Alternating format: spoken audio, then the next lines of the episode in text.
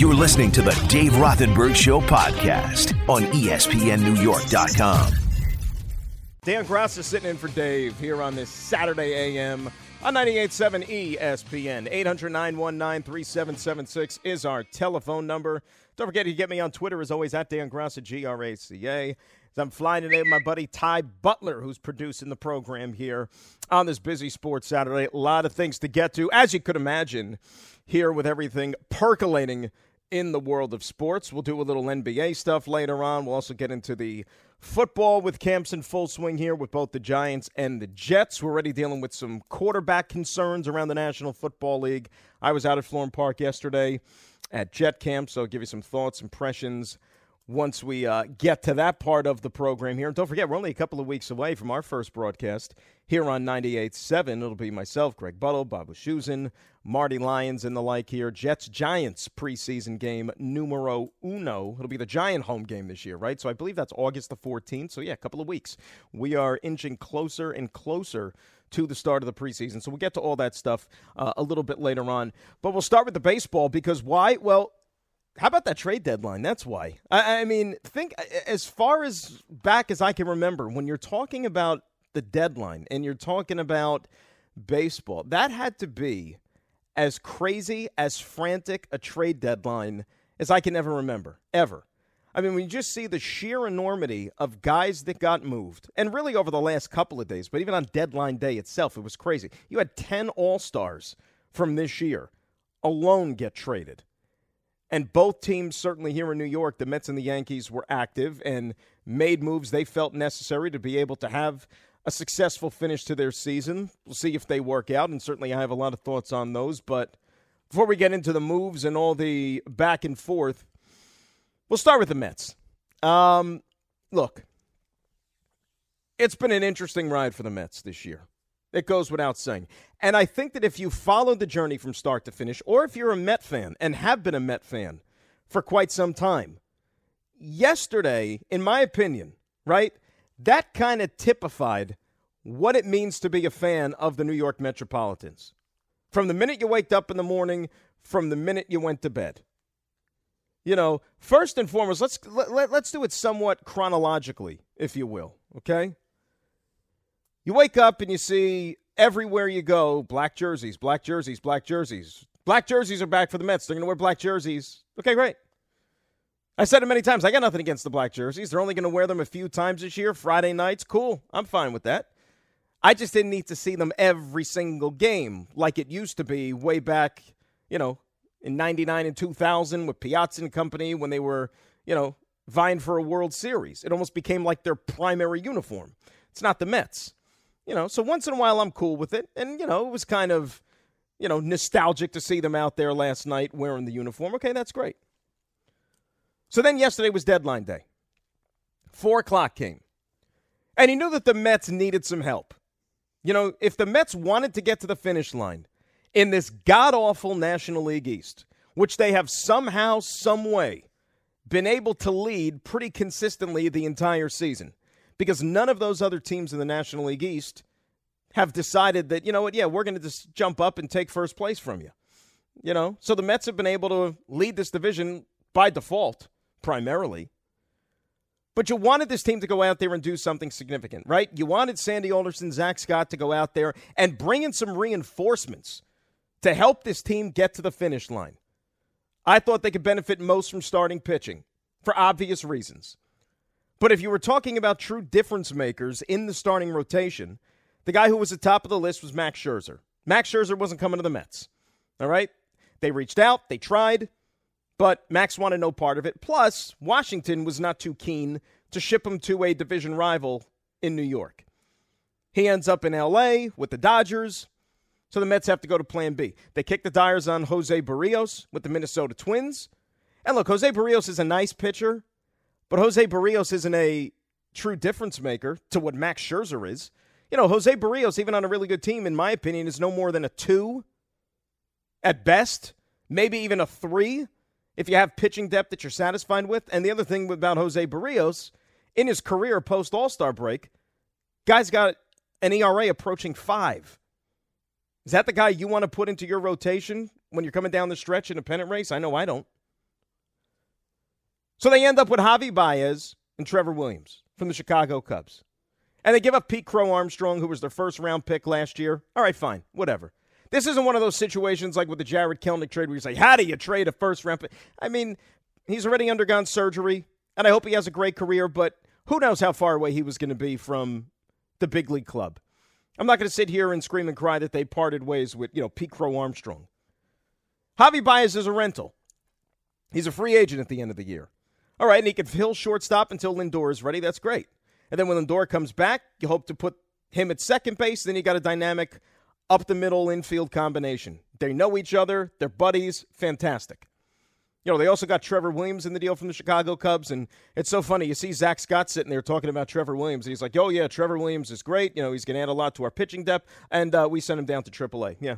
So that tells you all you need to know about Trevor Williams and what they think about him. Um, biggest need was starting pitching. They didn't get it. But am I going to sit here and complain about Javi Baez? No, of course not. You know, they need as many pieces as possible. Now, in a perfect world, you hope that Javi Baez catches fire and has a final two months of the season like he's been playing over the last 30 days. Because, you know, he really got off to a bad start this year. A bad start. But the last 30 days are when, I, like I said, you know, he, he's been a lot better. Month of July, his slash line is 324, 355, and 535. You take that any day of the week. If this is the type of baseball that you get from Baez for the last two months of the season, you run with it. You run with it. Still strikes out a hell of a lot. Not a big on base guy. Doesn't get a lot of walks. He only got 15 walks this year. Think about that. 15 walks. And this is a guy who plays every single day.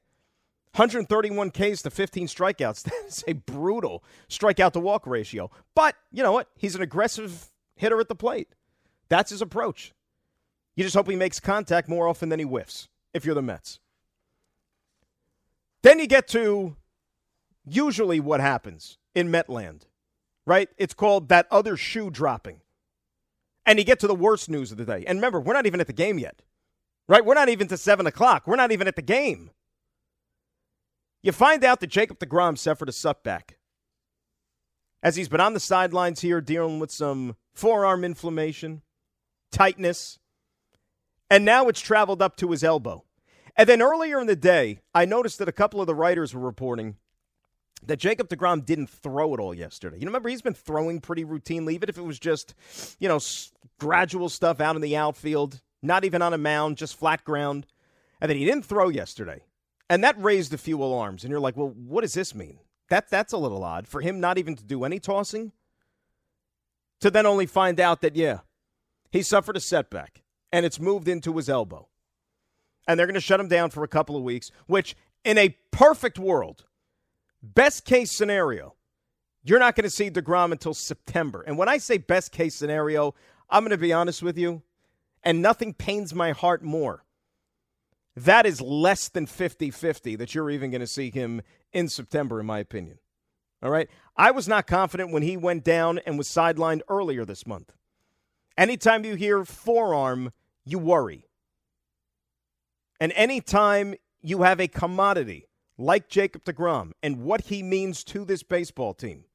I said it then, I'll say it now. If Jacob DeGrom is not part of this Mets rotation moving forward through the rest of the season, guess what? They're not winning anything. They're winning absolutely nothing. And you think about that historical start he's had to the year, right? When we were sitting here talking about, forget about the Cy Young. Remember, they were already engraving his name on the Cy Young. Like we didn't have to let the season play itself out. We were just like, hey, just give it to him now. It's going to be his anyway. We were sitting there talking about him for the MVP, league MVP.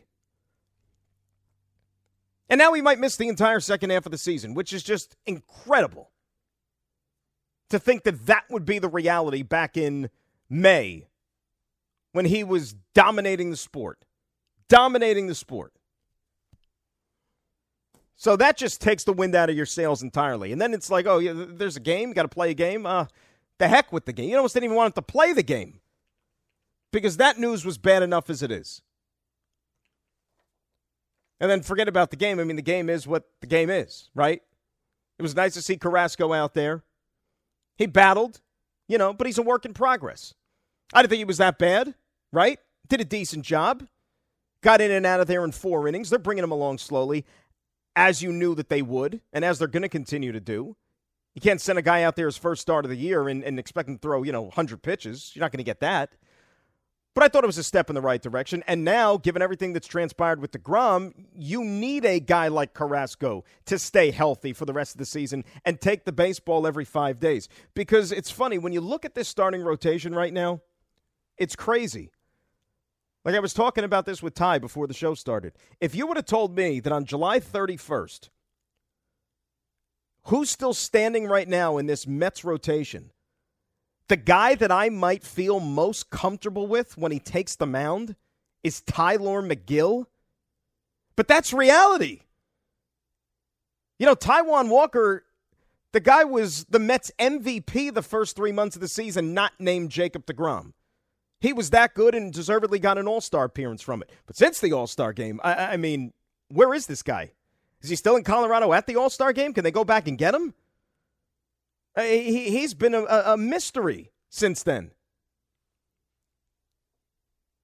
You know, Stroman's up, been up and down the last couple of months, but Megill's been solid. And it's like, wow, that's the guy who you look at as somebody that could stabilize things. But every guy who is still standing and still healthy and still able to take the baseball for this team, they got to contribute.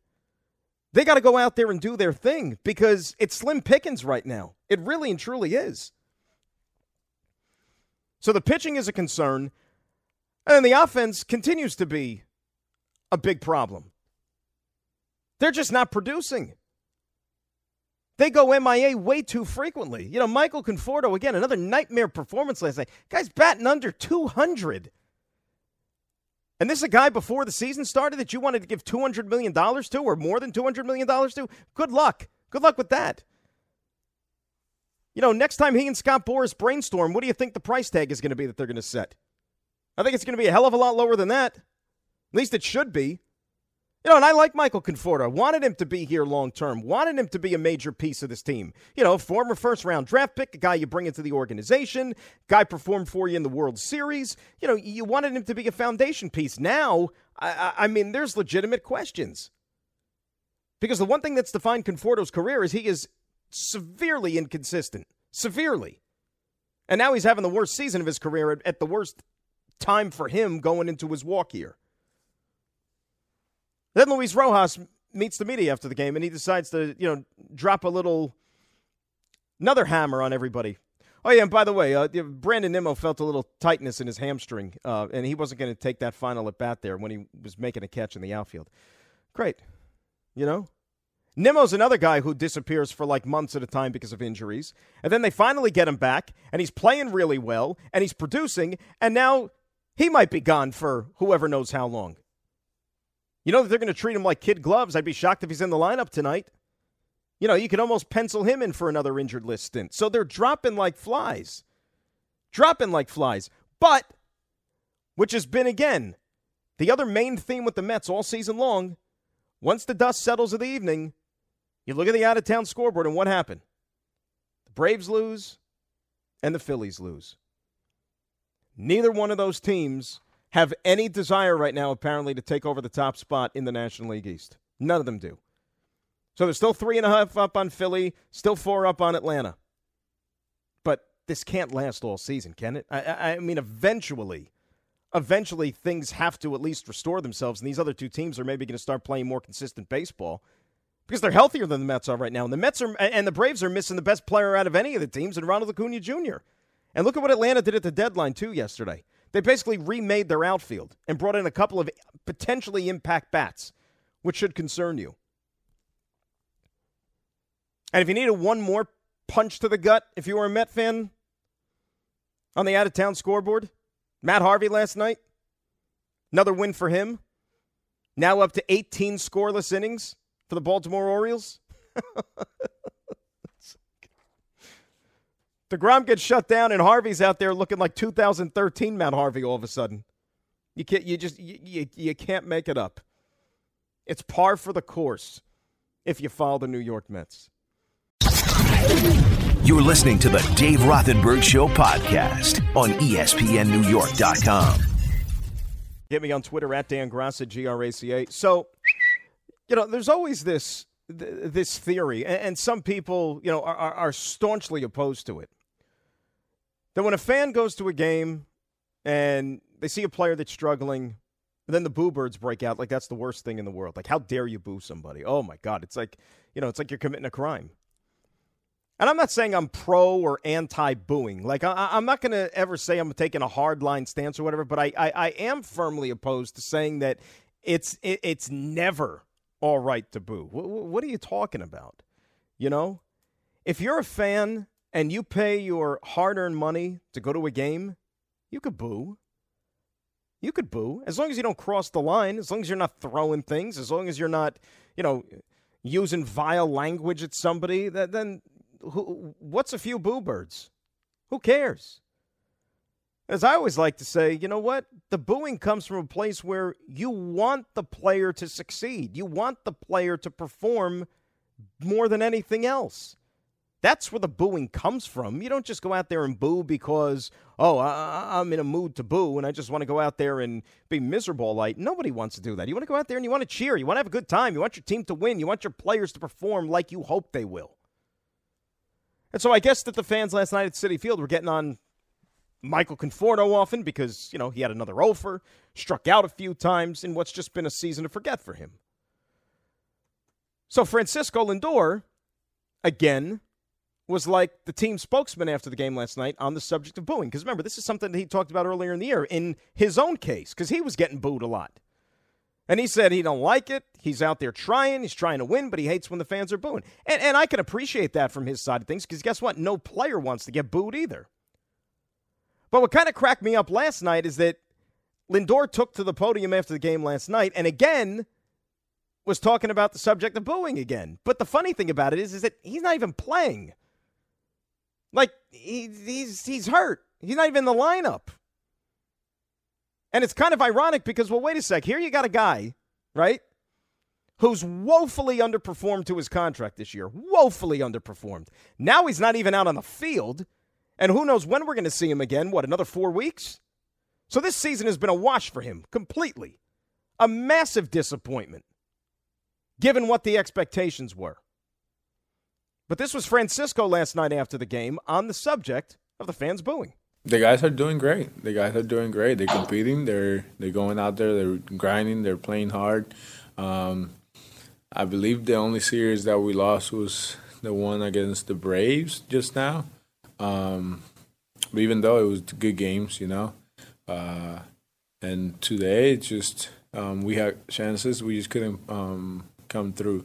But the guys are doing great. The guys they grind, they compete, they have fun, they enjoy the ride, um, uh, and they're they're doing they're doing fine. Uh, um, today, the crowd was it was fun to watch. You know, seeing the crowd um, coming out. I I hate seeing the crowd booing our players. Um, it sucks, you know, but um, the crowd. It was fun. It gave me a little um, taste of what players would be like in New York. You know, was, they're they were loud. They were into the game. It was a little cooler, um, and the uniform uniforms looked sick. So yeah, it was it was a little taste of what playoffs could be like here. The only thing that was sick was the lineup, you know, and trying to manufacture runs. That's the only thing that was sick. But again, like I, I get it. You know, he's in the clubhouse. He's part of the team. All those guys that are getting booed out there, they're his teammates, they're his friends, they're his buddies, they're a close knit group. So they're not going to like it. But I mean, you got to you got to come back to me. And I like Lindor, and I want him to succeed more than anybody. But you got to come back to me. Stop with the great. The guys are doing great. The guys are playing great. What is your definition of great? You know, what, is that? In the last 30 games, you know what the Mets record is? It's 14 and 16. Is that great to you? I mean, my God, if, if think about like when you were in school. Imagine getting like, you know, a, a C minus on your report card in like every subject. And then you actually like somebody tells you you're doing great. That's, that's not great. You know, and if you were in another division in Major League Baseball, you wouldn't be in first place. That's why you got to take a step back and, and they need a little reality check. All right? You just you're fortunate that you're in the worst division in the sport and that is why you're in first place. But who's doing great on this team?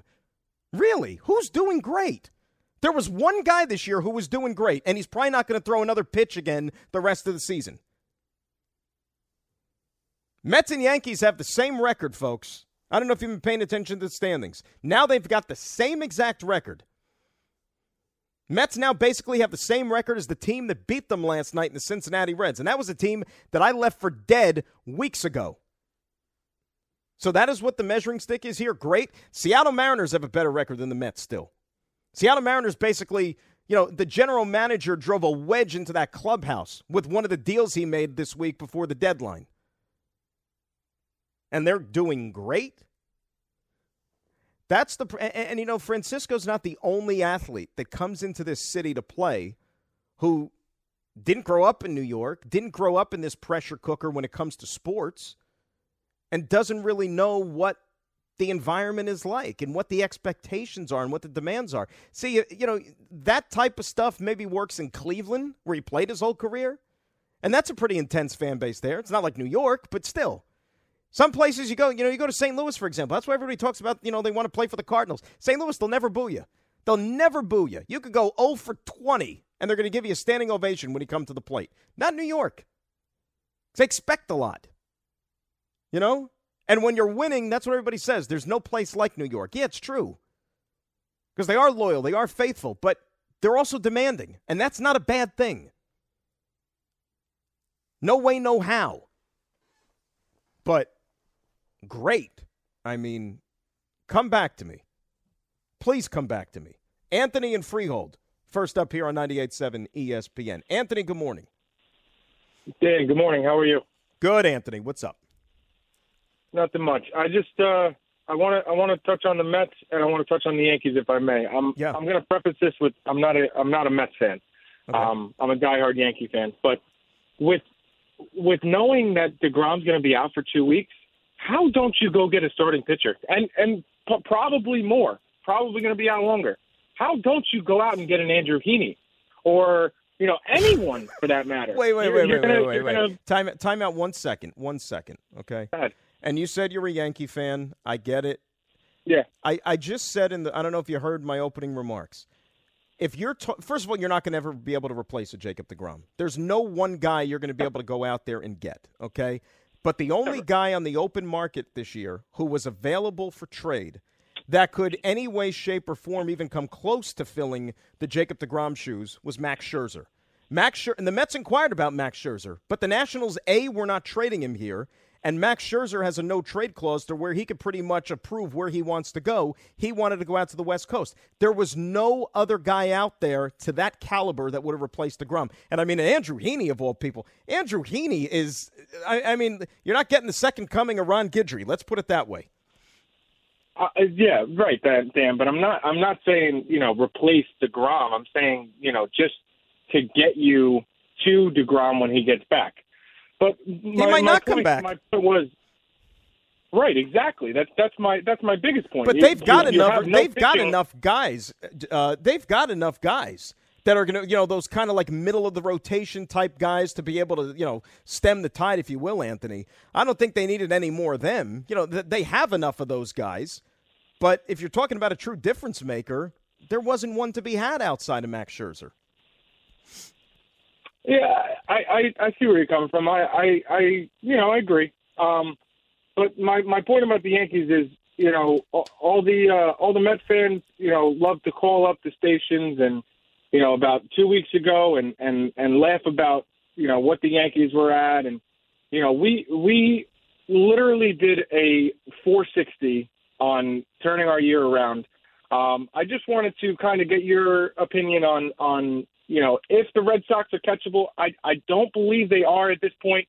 Um, but with you know 60 games left in the season, um, you know, do you do you think that the Yankees would get a wild card? And my last question is, Dan, I, I know I'm throwing a lot at you, mm-hmm. um, but do you think that the Yankees could possibly keep Rizzo after this year? I know we got to pay a lot of guys. Right. Thanks, Dan. Have a good weekend. Anthony, I'll uh, appreciate the phone call. I'll, I'll get into all the Yankee stuff, answering every single question that Anthony threw at me. including the acquisitions, including Andrew Heaney, outlook for the rest of the season. And yeah, there is optimism with this baseball team. 100% there is optimism. You're listening to the Dave Rothenberg Show podcast on ESPNNewYork.com. For those of you that were sweating Team USA basketball in their performance at the beginning of the Olympics, when they dropped that shocker in the opener, and they bounced back against an Iran team that, quite frankly, I don't even know how they even qualified for the Olympics. I mean, that team was trash. I, seriously, I, I don't know, you know, like I said, geographically, how they divvy up the bids as to who gets in, who doesn't get in. But watching that Iran team play basketball, like I don't even know how they were one of the whatever 12 teams that made it from across the world. And now they play their third game today, and they after a sluggish start, you know, they're running away with a laugher victory over the Czech Republic. I think they're up by 35 with like a minute to go. So USA is going to be in the medal round. They're going to probably take care of business there, and all the fears will be brushed aside. So it's funny. I mean, I guess, you know, Gregg Popovich slightly miscalculated when he said that, you know, USA doesn't blow anybody out anymore because, you know, now they got back to back blowout victories. But, you know, that's Popovich. Popovich, he tries, you know, he's been at this thing long enough and he's kind of like a puppet master and he tries to control the media and control the narrative. But, you know, if you do a little homework, you do a little fact checking, you can call him out on it. So, uh, see, they do actually blow people out.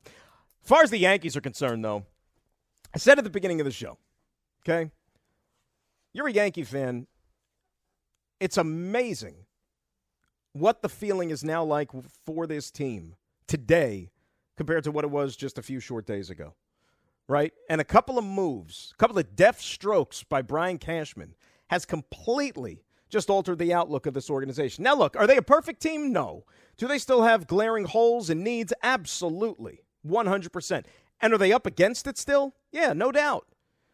You know, because unlike the Mets, for example, the Yankees still play in a really, really good division where the Tampa Bay Rays are a really, really good baseball team. Boston Red Sox, same with them. You know, and even the Toronto Blue Jays, who, by the way, you know, give Toronto credit. And I was pretty confident that they would do it. You know, they made a couple of splashy moves at the trade deadline, even though they're a fourth place team. And I thought that it would be irresponsible if they didn't because yesterday was Toronto's first game back in Canada in two years. So those fans up there, they've been waiting to see this Blue Jay team up close and personal, right?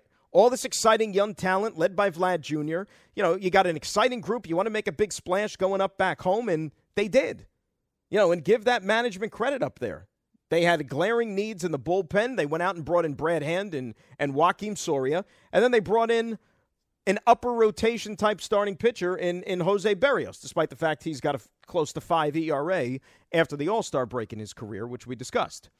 But still, they went out there and made moves. So this is not going to be easy for the Yankees. They aren't going to just like waltz back into contention here and maybe to the top of the division like you would hope, even though bringing in a couple of impact bats there. And they're going to be in a dogfight when it comes to the wild card. But so far, they're one for one. So far, everything is great in Yankee land. You know, you had one of the new acquisitions, and Anthony Rizzo go out there and get them on the board, get them off and running yesterday with the home run. You know, and that was a great, you know, more so than the Gallo move. I love the Rizzo move. Rizzo brings so much to your baseball team. You know, even if he's not going to overwhelm you with the stat sheet, the dude's a gold glover at first base, and you always want a good glove at first base, right? Oh, you know, think about it. You know, it's, it's Don Mattingly who manned first base, right? who was as good a glove as anybody outside of the guy playing across town and Keith Hernandez at first base. You know, and then they've had guys along the way. You know, even Tino Martinez was no slouch with the glove. You know, Mark Teixeira was fantastic when it came to the glove. You know, and now you put Rizzo over there. You like to have a good defensive first baseman. It's always something I'm kind of like stubborn about. And then Gallo, even though he, you know, had a couple of tough ABs last night, but he still got a hold of one where he flew out on the warning track that looked like off the bat it might have gone. And it might have gone in a lot of ballparks, but Marlins Park is like one of the most cavernous outfields in all of Major League Baseball. And how about maybe the most shocking development of the night yesterday, if you're sitting down watching the Yankee game? Giancarlo Stanton with a glove in left field. I, I mean, I thought I was seeing the Loch Ness Monster out there. Like, oh my God, he can play the field. And how many times was like Yes going to rerun like those clips of him actually catching routine fly balls during the game? like, oh my God, is that what is that what we're measuring success over now? A guy making over thirty million dollars a year takes a few steps in to catch a fly ball, and now we're going to sit there and you know put him in the Hall of Fame, and we got to keep racking it up like it's highlights. Oh my gosh! But hey, that's what that's what Giancarlo Stanton is right now. That's where he is in his career, and you know you hold your breath every time he's out there. You hold your breath that you hope that he's not going to disappear on the injured list for a month. Because that's what I think the Yankees are afraid of, and that's why the Yankees were waiting as long as they did to get him back there in the field. But now you're going to have to. Because now you have more capable bats that you have to put in the lineup each and every day if you're Aaron Boone. I don't love Aaron Judge in center field on a daily basis. Um, I don't. And you know that they're going to work around that. You know, Brett Gardner's still going to get some reps in center, and you can never get rid of Brett Gardner, God forbid. I mean, the, guy's going to be around probably, he's going to outlive us all, Brett Gardner. And then when it comes to the pitching, you know what? Jameson Taillon, it's been great. It's been great. And give him credit. He did not get off to a good start. And this is a guy who didn't pitch much the previous two years. And I was hard on, and I, you know, what are you doing bringing in this guy and the results you're getting or what you expect? But he's leveled off here, and he has been a guy that you can count on the last couple of months. And a testament to him. He's been through a lot. He's been through a lot. But let's hear from some of the Yanks, right? Let's hear from some of the new look Bombers, a Bombers team that you feel good about. How about Mr. Rizzo with the home run last night? Um, honestly, I did, I don't even think I gave it thought. Um, I was just happy to just once we got to BP and just get into that routine of uh, hitting the cage before, then going to BP, taking grounders, get into that routine. It's just baseball, and then uh, putting the jersey on for the game, seeing seeing the New York across your chest. Uh, it's just different. It's different. I was very fortunate to wear the Cubs jersey, and that's a different jersey as well. But you put this one on, it's just one of those different jerseys, and uh, felt really good. The other thing, and I didn't know this, you know, Rizzo, who's a kid who grew up in Florida, right? But his parents are both from Jersey, North Jersey. So he said that he spent a lot of his summers growing up as a kid up here with his family, visiting, you know, relatives, grandparents, and whatnot. And he used to go to some Yankee games, and he was like a big Yankee fan, apparently. Like I, I don't, I don't know how hard of a Yankee fan or how you know diehard of a Yankee fan he was. You know, you'd have to ask him. But he was at the David Cone game in 1999, the perfect game. And it's interesting because it's like you, you, you seem to it's one of those things where you know you hear guys like David Cone or whatever say, you know, th- there's been a hundred thousand people that were at that game that day because so many people come up to him and say, "Oh yeah, I was at that game." I was like, and I guess Anthony Rizzo was one of them. And I'm not saying that he wasn't at the game, but it's just ironic how just coming up in the summers, he just so happened to be at Yankee Stadium the day where David Cone makes history and throws the perfect game. So, look, he's got a little bit of Yankee history already in his blood. The fact that he was in the ballpark that day in the Bronx, which is good to see. Um, Joey Gallo's another guy who has roots to this area. You know, his father grew up in Queens before the family moved uh, to Nevada, which is where he ultimately grew up.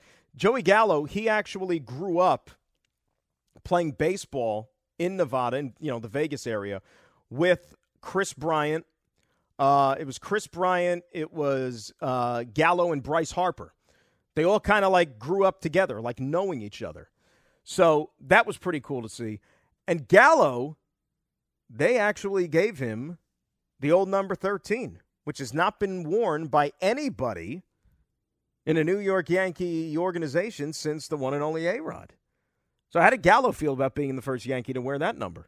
Yeah, so I mean, growing up, obviously huge Yankee fan, and um, you know, Derek Jeter was always the number I wanted to be, number two, and uh, I liked Alex Rodriguez as well. He was a, a player I tried to emulate. I played third base and whatnot, uh, hit home runs, and uh, number two was always taken on every team. So you know, 13 from when I was probably 10 years old has been my number. So that was just kind of the number that I that I went to, and kind of found luck with that number. You know, it's amazing.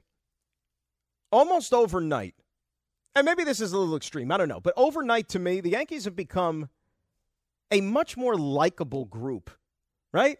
I mean, for those that aren't Yankee fans, and I'm not one, but they are a much more likable group with the additions of just two guys. Like these two guys, I genuinely like. You know, these are some of my favorite players to watch in and around baseball when they were still on their other teams. You know, Gallo's going to hit a ton of home runs at Yankee Stadium, and he got them next year too. Let's not forget. And I mentioned it yesterday on the morning show when, when Chris Canty and I were doing DCR. You know, go to Baseball Savant, the website, and batted balls, meaning like everyone that's put in play this year for Joey Gallo. You know how many batted balls that he's had this year that ended up being outs would have been home runs in Yankee Stadium that would have landed beyond the fence at Yankee Stadium? A lot. A lot. Over 20. Now, look, you're not going to play every single game in your home ballpark. I get that. But that's a good place to start. And Gallo's going to be productive. And Gallo's going to play and play well, I think, for this baseball team. And so will Rizzo. But it's just, it, it's, and there's no kind of, there's no sort of like evil empire type of ties to these moves, if you know what I'm saying. Right? This isn't like when the Yankees went out there and got Stanton, the highest paid player, when they didn't really need him.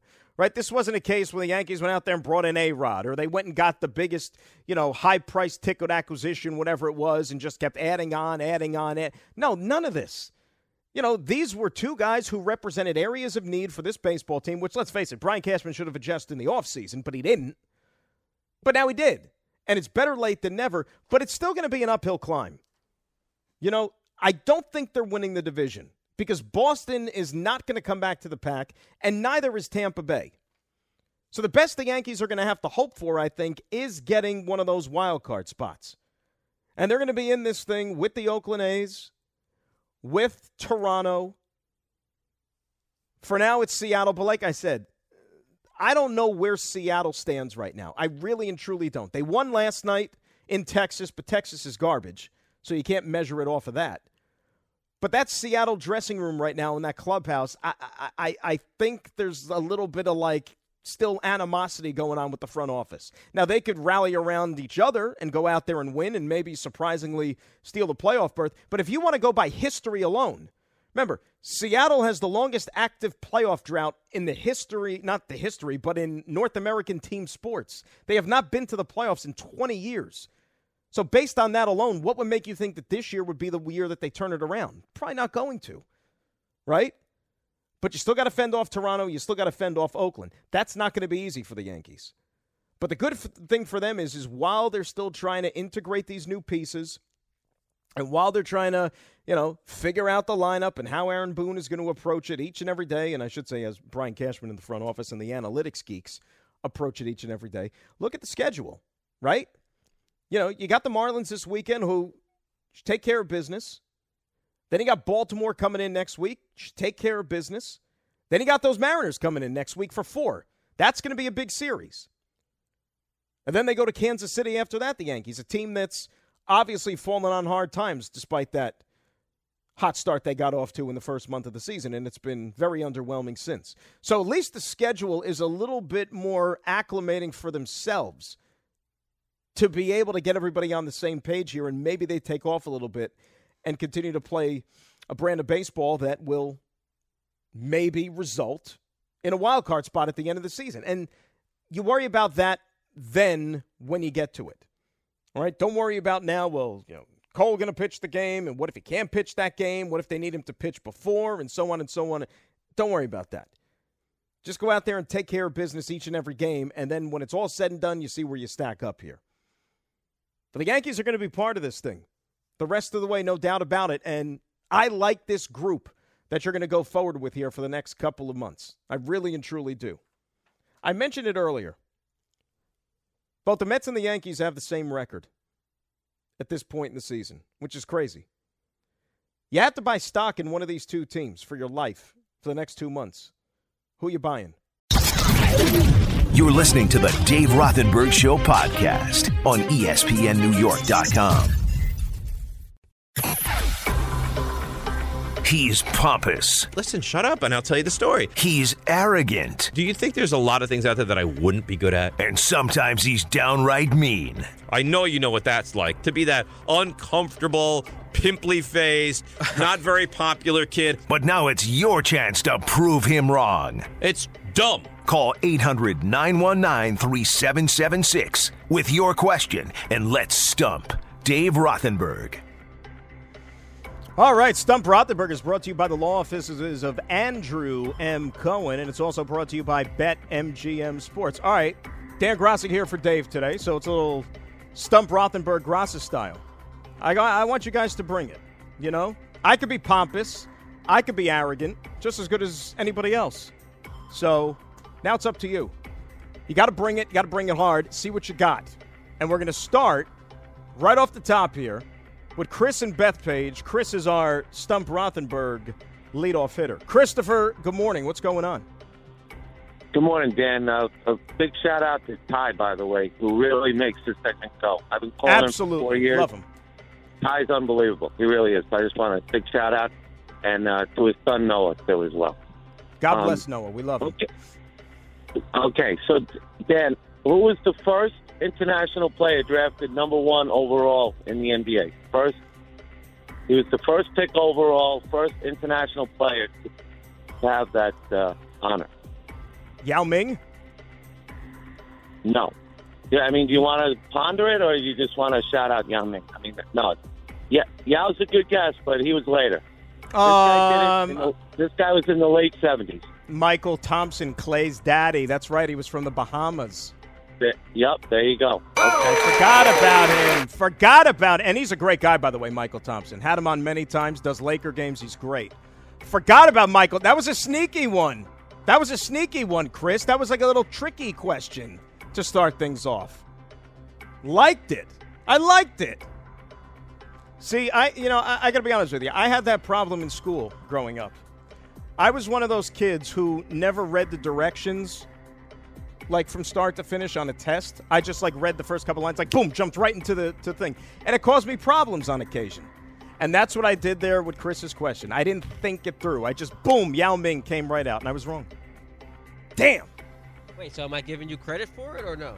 No, I got it wrong. Okay. I'll take the L. Okay, so I, I, I'll I take the L. go on record and say when I screened it. I nailed it. I will take the L. I nailed it immediately when I screened it. You screw. You got it immediately. Got it. All right, I got to bounce back. I got to bounce back. Um, Bruce and Piscataway is up next here on Stump Rothenberg slash Stump Graca. Bruce, good morning. How are you? Good Good morning. How you doing? Good, Bruce. What's going on? Oh, not much. We got an entertainment question for you today. Let's do it. Let's do it. What is the first movie to sell a million copies on DVD? Oh my God. A million copies on DVD. So we're not even talking like VHS and all of the. Just this is strictly DVD. DVD. Oh, we'll give you Well- a hint. We'll give you a hint if you want one. Okay, give me. Of course, we need a hint. All right. The star of the movie is no longer with us.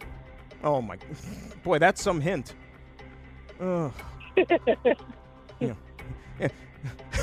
Ben Hur. How about that? A little Oh. bit later than that. Yeah. Uh, jeez. How about how about a genre? Give me a genre. Like what kind of movie? Uh, oh boy. I don't know what would that be. Uh, well, it wasn't a drama. It wasn't a musical. Uh, I don't know. I don't know what kind of genre you'd call it. Uh, Is it an action movie? Is it a comedy movie? Is it a western? Is it a what, what are we talking? Nope. Not an action movie, not a western, not a comedy. Well, it's Just an entertaining movie, a, a story. It's considered Story drama, about music, couple. and romance. Drama, music, and romance. It's Oh. more. It would. I would. It, it, yeah. It's. Let's call it a romance. What um Romantic movie. can I get a year that the movie came out? Ty, can you at least provide me that? 87. I believe it was ni- 1987. 87. Oh. And give me the genre one more time. You said it's like a musical. Is that what you said? Well, I had music in it. I call it. Let's call it a ro- rom- rom- romantic, huh, romantic movie. It's about a Uh, couple. 1987. Oh man. Um. Jesus. On TV quite a bit. It's on TV quite a bit. Um. Yep. And this sold a million copies on DVD. The first movie to sell a million copies on DVD. Correct. How would you stumble across something like this, Bruce? I'm just curious. like, how, like, the, like this is, and, and I am, by the way, I am an an expert in useless information. This to me really falls into that category. Well, I, I found out about it when I just I went on the internet to read about the movie. You know what? I'm gonna have to take the L on this one because I'm drawing a blank. What is it? The movie was Dirty Dancing. Oh, darn it! That's a bad job by me. It's a bad job by me. Not one of my favorites. Not really my my thing. Ty, did you know that? I did not know that. No, I come on. That's an impossible question. That's that's impossible. Like I, you know what? If I was him, I would have said that you know there was re, there's been re. Well, I mean, not for nothing. Like, what do you mean when I asked the genre? Like, what do you mean you don't know what category that is? Like, how else would you explain it? It's not. I mean, you're not going to say it's a war movie. You know, it's kind. It's a drama. It, it, it's a drama, right? It's it's it's. I would just say it's a drama. I wouldn't call it like a musical, like a romantic drama. Yes, right. romantic drama. Right. Dirty Dancing. Yeah, I mean it was popular. You know what? You know what else you could have said if you wanted to help the host? You could have said the soundtrack probably sold multi millions in copies. That was a very, very big soundtrack. Still is, right? Dirty Dancing. The, the, the you know the, the theme song whatever that thing was like and I remember it that that song was on the radio every six seconds and you still hear it today Instead, you had to settle for the star of the movie no longer with us. no longer with us. I mean, we had to start it off on a morbid front. And you know what? You want to go a little bit deeper. The other star of the movie, you could say that she's no longer with us in, in terms of no longer in the business. She, I mean, you, you haven't seen her in 20 years. I know she got her nose done, but other than that, I think that's the last time we've even heard about Jennifer Grey. Richard in Manhattan is up next here. I, I got to get back in the win column here. Richard, uh, how are you this morning? Hi, Dan. Dan, by the way, uh, Jennifer Grey said that was the biggest mistake she ever made was changing her nose. She had such a unique, pretty look before. Yeah, she should have never did it.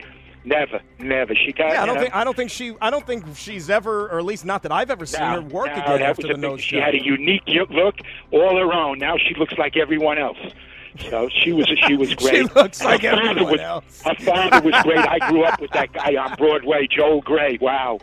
Correct. Those two powerful people. All right, Dan, I've got a question. I am sure you will not get the answer, Mm-hmm. but afterwards I will tell you how you'll learn about it. Okay. Mm-hmm. What pitcher, World Series, uh, no, long-time National League pitcher, pitched against the Yankees as a 21-year-old in the World Series, and then as a 35-year-old in the World Series against the Yankees. In other words, he pitched against the Yankees twice. Started two games against them. Once as a 21-year-old, and once as a 35-year-old. Long-time what- can I get National League years? pitcher.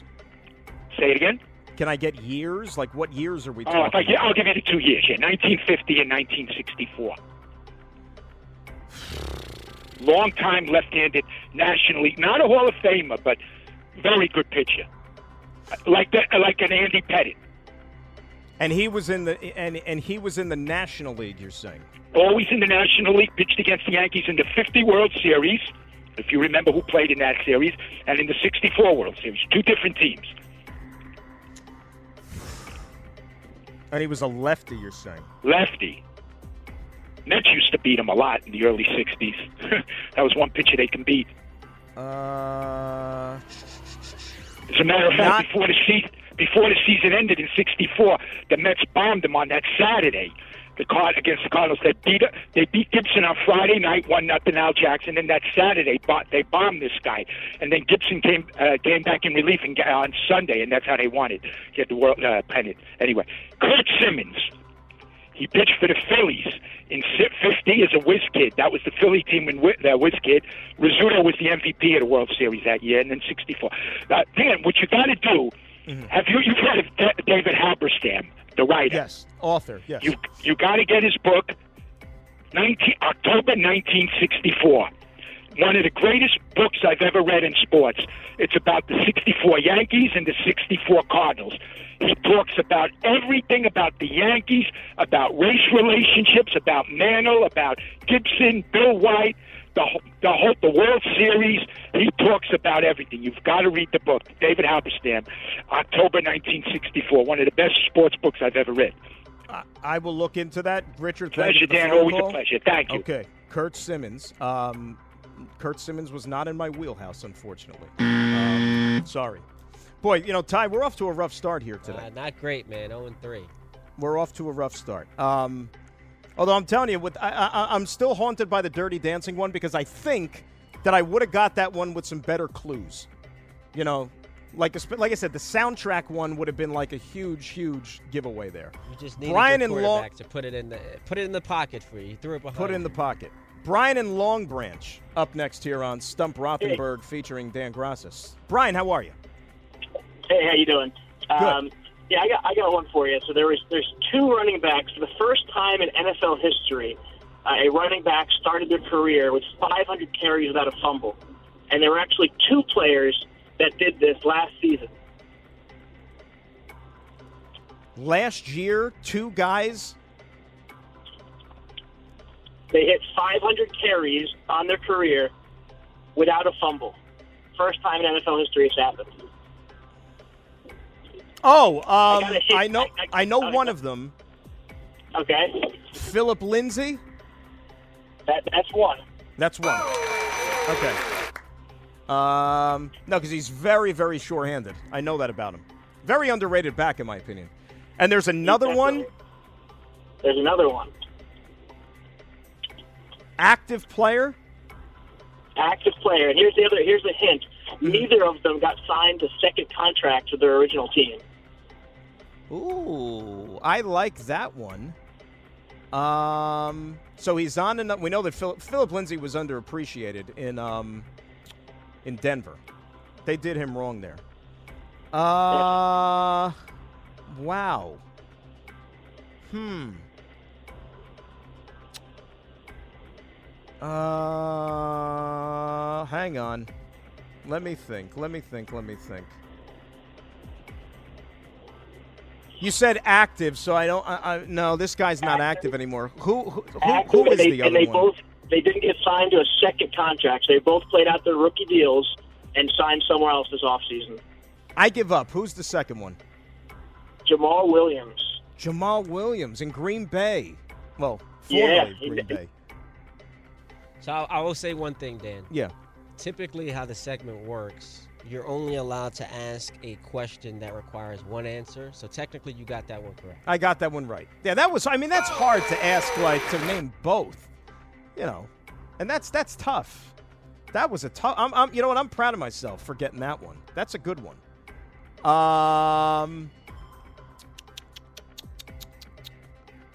Jim and Highland up next here on 98.7. Jimmy, Yes, good morning. good How are you? Uh, sports trivia nicknames. One easy, one not so easy. The toy cannon, the toy bulldog.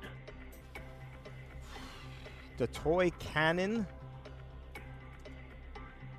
Uh,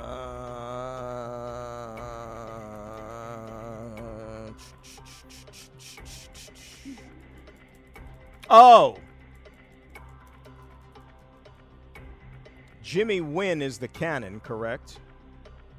Yes. And that's going back a ways. I mean, you're going back to the old, uh, the old Colt 45s for crying out loud. And the other one is the toy bulldog. Yes. Jeez, toy bulldog. I I have no idea. Who, who who's that? He's a boxer. Oh, I I'd have no, I have no clue. Who is it? Mickey Walker. Mickey. Wa- He was a oh, world I- champ. Yeah, I. You know what? Boxing is not exactly on my uh, list of expertise, Jim. But I appreciate the phone call. And Ty, correct me if I'm wrong. Doesn't that also fall into the category of what you just said you don't do? That was a two-part question. Yeah, it's a two-parter, so you get credit for it. I You've get credit for that one. 0 and 3 to 2 and 3. So you're You hot know, right it- now, but It's not how you start; it is how you finish. It's how you finish. Uh, ba ba ba ba ba. Dion in Queens up next. We're gonna try Dion here. Dion, good morning. How are you? Good morning. Thanks for taking my call.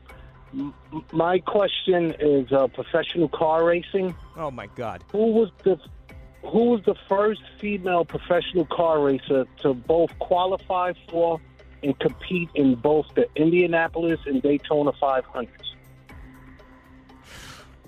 I, I, I mean, not not not for nothing. I mean, I'm gonna I'm gonna say Danica Patrick. Is that the answer? No, it's Janet Guthrie. You know what? I'm, I'm going to be honest with you. I'm going to be honest with you, Dion. I am thrilled for Janet Guthrie for what she accomplished, her family, uh, her friends, her associates, her colleagues, her third grade teacher, everybody that she came in contact with in her life. That's an incredible achievement. I have zero desire to even know that that even happened. None. Absolutely none. I mean, what, what, Ty, is this a thing? Like, let's call up and ask questions about sports that we don't even talk about on this station? Or, like, I mean, what is this? I, I'm just happy that you're thrilled for her family. That's important. You know what I'm saying? Like, what is this? Like Nashville? What was this? Like, you know, Nashville radio, NASCAR, where it's like actually a thing? NASCAR? I mean, what the hell? Glenn in Brooklyn. Glenn, bring us back to, you know, sports we're concerned with. How are you? Good. I'm going to bring us back down to earth with a very, very simple question. Yes. All right? Yes. Who is the all time major league leader for pinch hit home runs? Ooh, I like that because for a long time I knew who was the all-time pinch hit leader. And this guy, believe it or not, I and I know this. I know this because he's relatively modern. Had a fairly look. I, I'd say he had a decent career. I'm going to go out on a limb and say Matt Stairs. Is that correct? All right, you got it. You nailed it. There you go. See, we talk about closing strong, finishing strong. That's what we're doing. That NASCAR, I mean, come on. I'm still bothered by the NASCAR one Ty. Three and four. I've got. I've. We've run out of questions, but I've got two more for you. You want to give them to me? Give them to me. I got you. I, th- I think you'll nail these. So one Okay. is is it just happened today. What are you going to ask me? Something about horse racing? I'm going to ask you about ping pong. Uh, so Kevin Durant, Kevin Durant this morning or last night, however you want to phrase it, passed or became the all-time Olympic leader in scoring for USA basketball. Who did he pass? Um, Carmelo. There we go. Yeah, come on. That's that's like that's like a warm-up question. And one more from last night. Joey Votto has now homered in seven straight games. He ties or he matches this player for the most consecutive games with a home run by a player 37 or older. 37 or older? Uh, 37 or older. Um, Don't overthink it. That's all I'm gonna say. Don't overthink it. Well, he did it seven in a row, correct? Seven straight games. Wow. Well, I know that Mattingly did it in eight, right? Griffey did it in eight. But they were But younger than 36. So we're just but stri- they- yeah. We're, we're talking just consecutive home runs uh, by a player 37 or older. If you don't Oh. nail this, you, you are going to be kicking yourself. That's all I'm going to say. Oh, I got it. I got it. Um, I'm going to say, how about this? I'll try to make it colorful. This answer hopefully will give this whole experience, at least for myself, a little bit of a shot in the arm. And I'm going to say Barry Bonds. How about that? That that's a great There! pull. That's what I'm talking about. There you go.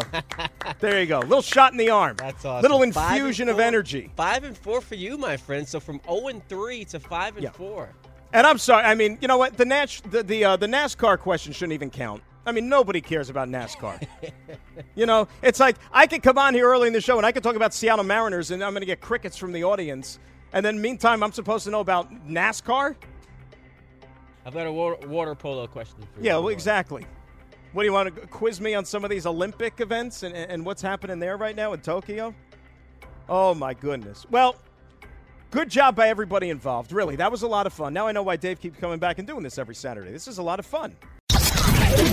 You're listening to the Dave Rothenberg Show podcast on ESPNNewYork.com.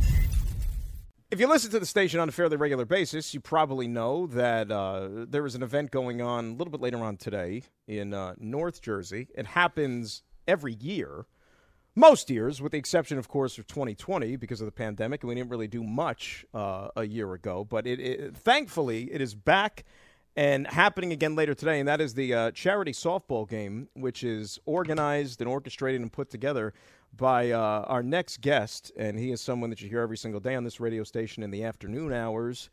It is uh, our good pal, Mr. Donald La Greca. Hi, good morning, Don. Thank you for joining us. Good morning. How are you? Oh, I'm fantastic, fantastic. Uh, so this is a thing that, that we we've arrived. It is it is it is softball day 2021. It's back. It's here.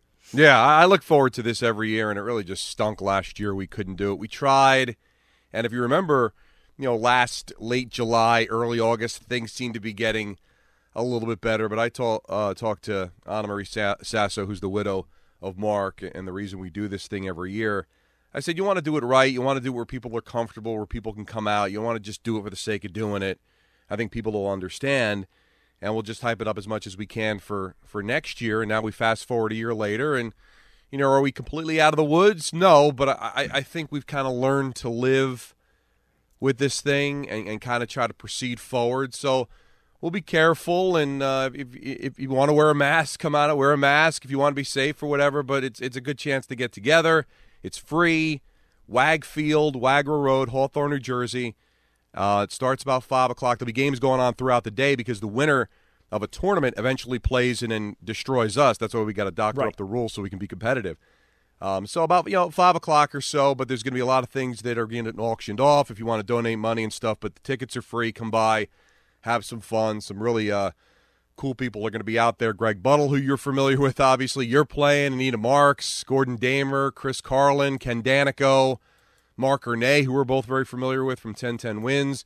Dan Rosen from uh, NHL.com is going to be out there. So uh, we're we're going to have a lot of fun, and uh, it's all for a good cause, and it, it's the great thing about uh, the tri-state area, I'm sure people out on Long Island and in the five boroughs can attest to this, but you know, when you live in a community like North Jersey, where I grew up in Hawthorne, everybody's really close, and they all rally around whenever somebody's in need. And when um, when Mark passed away back in 2007, uh, his uh, you know sister-in-law came to me, Teresa, about wanting to do this, and then I got a chance to meet his widow, and um, I'm just so proud to be a part of this and to help out. We built the playground. Now we're having scholarships for kids in the area, so it's all going to a good cause.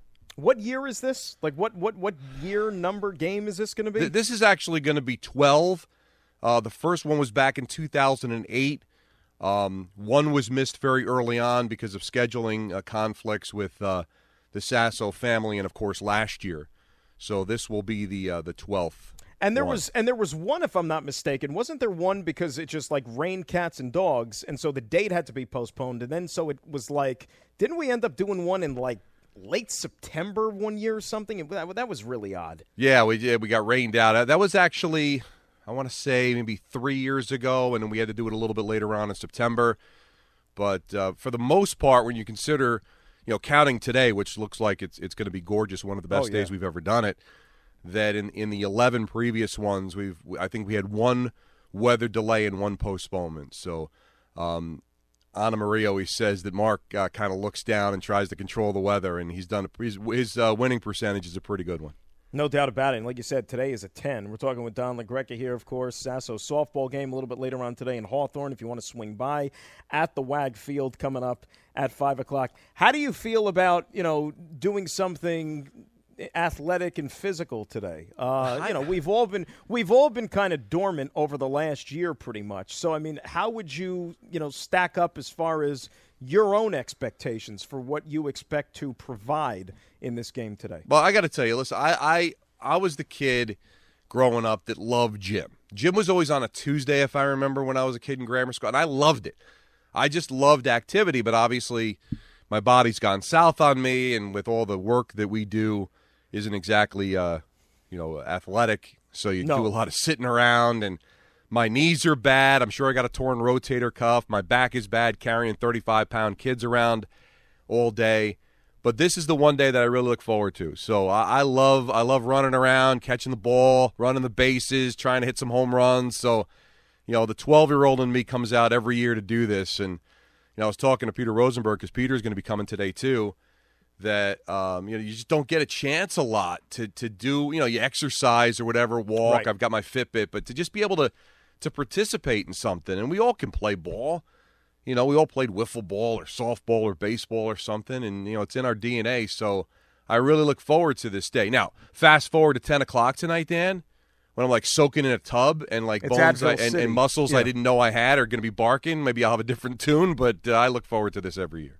Yeah, you're going to be chucking down that Advil like it's Pez, just to be able to try to get rid of that muscle soreness, you know. And, and and that's what it is. You empty the tank, and everybody goes through it. You empty the tank, you know, trying to get nostalgic, flash back to your youth, and then thinking you could go out there and do the things we used to do when we were younger. But then you're going to be paying the price for, you know, the next few days. But Uh, that, because, that, that uh, comes listen, with the territory. I, I can't. I know you play tennis and you've been running like a maniac recently, and I don't know what's gotten into you. You know, it's your midlife good, crisis or whatever. I feel good. But but honestly, I, I got into sports because I played sports. You know, I always loved sports, but I loved playing. You know, I always played, you know, baseball and basketball and football, and and I always just enjoyed playing. And then when obviously it it looked like it wasn't going to be a route to to actually doing it for a living, you know, I got cut from my college team.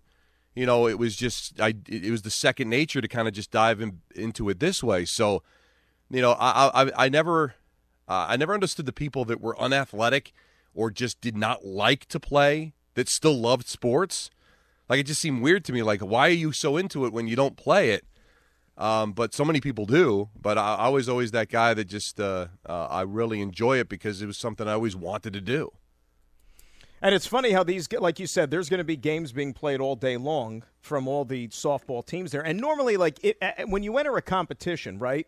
Once you, it's supposed to get harder and harder and harder the further you get, and then ultimately, like that last game, the championship round or whatever it is, that should be like your main competition. The way this thing works out, though, it's the complete opposite because they're actually going to be playing like quality opponents all day long, and then Right. the winner is going to emerge and essentially get a layup, and they're going to get to put their feet up and play our collection of softball. Yeah, but then they get to play in front of an audience. They get to hang out with uh, it. it the, what the teams that we've played over the years have always have always been fun to play with. Like they get it, right? That that it's just like a fun thing to do, and I think that they're kind of honored to be a part of it too because they they all paid to get into this. So obviously they wanted to donate to the charity. So they all they all kind of get. I'll get phone calls from people saying there's a team that's looking to get you. And you better hope that they lose because they're. um, And, and by the time we get to the championship game, it's all just in fun. They hit home runs, it's an out. We hit home runs, and they count as runs. We try to doctor it up so at least it's competitive. We don't want to have a Harlem Globetrotters, uh, you know, uh, Washington General situation going. But uh, yeah, you know, Sweet Georgia Brown playing in the background. but people will love this about that. The first time Dan played. Now, again, I'm very, very competitive, but I also understand that winning or losing this game doesn't matter. It's just supposed to have fun, put on a show. Right. And the first time that you played, you know, we lost the game, and you were you were crazy. You were like Derek Jeter. You just like, why do we even bother doing this? It's not even worth doing it unless we win. You're very competitive. Well, no, what I remember, I right. I was trying to rally the troops, and I think that was, you know, Kenny Albert was on the team that year. I remember him, and I just remember going up and down the, you know, the bench or whatever, and just kind of maybe I was kind of just clapping my hands, trying to psych myself up more than anything else. But I kind of was just repeating the mantra of, "Hey guys, we came, we're here, we might as well win. Right. Otherwise, why did we even show up? I got other things to do on a Saturday, right? If we're here, we might as well try to win the darn game. Well, I'm with you, but then it just becomes to the point where you look at your team, and then you've got by the time we get to the sixth inning, they got guys, kids, you know, pinch running for them. Yeah, you know, asking exactly. out of the game. You know, but uh, Bill Daughtry's our manager, and he's going to try to keep everybody in shape. But uh, I'm looking forward to it. It's going to be a lot of fun. Well, I'm, I'm going to tell a story. You know this story because I because I've told it to you, but nobody, uh, you know, obviously it hasn't been told on air. But I don't think he would mind me telling it. But just just just a peek inside the mind of the great Greg Buttle, right? Who, of course, as you said, we both know very well in regards to the softball, and he'll be out there today, and he plays usually each and every year. So this either had to be last year or in 2019. Mm-hmm. Greg and I are sitting in the studio doing a Jet game, right? On, on an NFL Sunday. So this is in the fall. It, it might have been like October, November. I don't remember what week it was. And as I said, it, it was either night, it might have been last year, as a matter of fact. It might have been last year. During 2020, where because of the pandemic, we were in the studio doing every single Jet game. So there was a lot of downtime. Team wasn't very good. You know, the, the games were non competitive a lot. So we had a lot of time to ourselves, just shooting the you know what, talking. It's completely out of nowhere. Like, completely out of nowhere. Like, you could not be more off subject. He just decides to pull out of thin air when there's been like dead silence in the room for almost five minutes. He says, Did you play in the um, Don La Greca softball game last year? I said, no, I didn't play. Yeah, it had to be this year because he was referring to 19. He's like, did you play in the softball game in 2019? I said, no, I didn't play because I was injured. I had something going on with my foot, but I came to the event and I sat in the bleachers and I supported. And he goes, and I said, why? Why? Like, why did that come up out of nowhere? Oh, because I, you know, I, I, I thought you didn't play because you didn't think you're any good.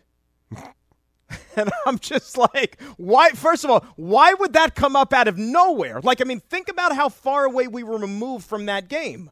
Well over a year, anywhere from like 15 to 16 months after the fact, but yet he sprung it out of just Yeah. thin air at that moment. I thought it was great. Well, listen, and, and there's um there's a history. You got to be careful. Uh, th- somebody always seems to hurt themselves. Okay. Oh, my God. Al Gattulo pulled a hamstring.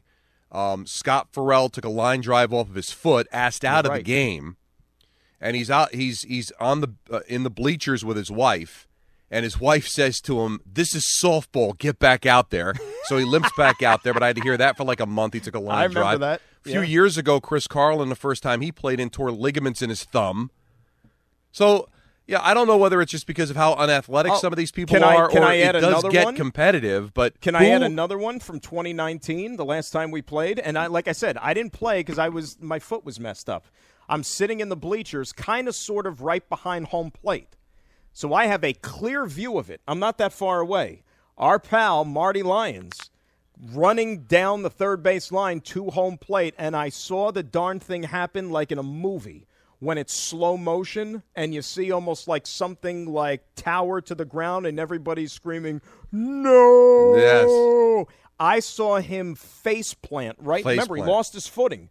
Yes. Face planted right into the infield dirt there, cut up his his uh, mouth and everything. It wasn't. I was scared like hell. I like got off and like ran down, and thankfully, like other people got to him first. Like I, I he looked like he might have been in bad shape. And you know, No. Marty's a tough guy. He's a defensive lineman. You remember that? That was a nasty spill. No, he was there was blood all over his face, like a true blood moment, like he just like Oh, like real a carnivore. actual blood. Yeah. And and I still have pictures because we'll like we'll take pictures with each other and stuff. There's still like pictures where it's like me, Greg, and Marty, and Marty's got like blood all over his face, like a demon, and people are like, "Well, what kind of event is this?" Yeah, so you forget that one. That was uh, that was a moment, but he sucked it up. He kept playing. Um, unfortunately, Marty had a thing. Uh, he had to cancel at the last minute. Otherwise, we would have basically the whole Jet contingent there with you and Greg and Marty. Bob Wischusen's coming this year, so Bob Oh, is is going to be there.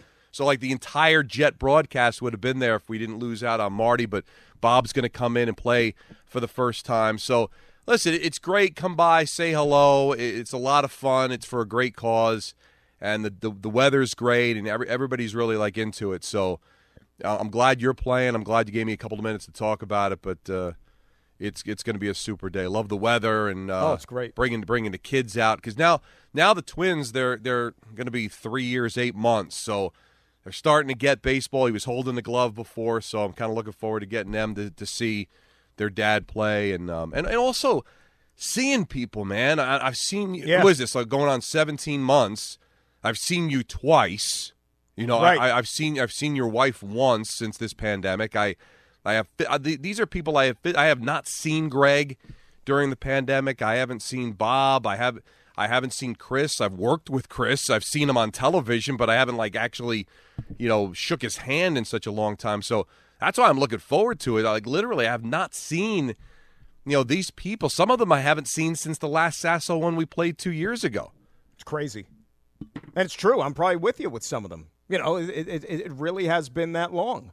But it should be a great time. It should be a great day. And like I said, the weather could not be more picture perfect and uh, should be a blast. So everybody come on out. If you're not doing anything, 5 o'clock later today, Wagfield, Hawthorne, New Jersey. Uh, you get to see a bunch of people go out there and, uh, well, make fools of themselves on some occasions. But we have a good time, and it's all, all for a good cause. Appreciate a couple of minutes. Thanks for uh, checking in here, and uh, I guess I'll see you later this afternoon. Oh, and Anita Marks just text wants to know if she can bring her dog. Well, Peter's bringing Bear, so bring the animals too. Just make sure they wear a mask. They should have built a uh, like a dog park there, you know, so the dogs can have some fun. Well, there's be plenty That's a big to run. thing now, like dog parks. That wasn't a thing like growing up. You didn't see like like this is where I grew up. Like there weren't dog parks near like whatever playground you used to play at, but now that's like that's a thing. Dog Yeah. parks. We're evolving as a race of people. Uh, apparently, and a species, and we're bringing the dogs with us. yes. Thank you for checking in. I appreciate buddy. it. I will see you later. There's Don La Greca. Uh, Sasso softball game today, 5 o'clock, uh, over at Wagfield. You're listening to the Dave Rothenberg Show podcast on ESPNNewYork.com.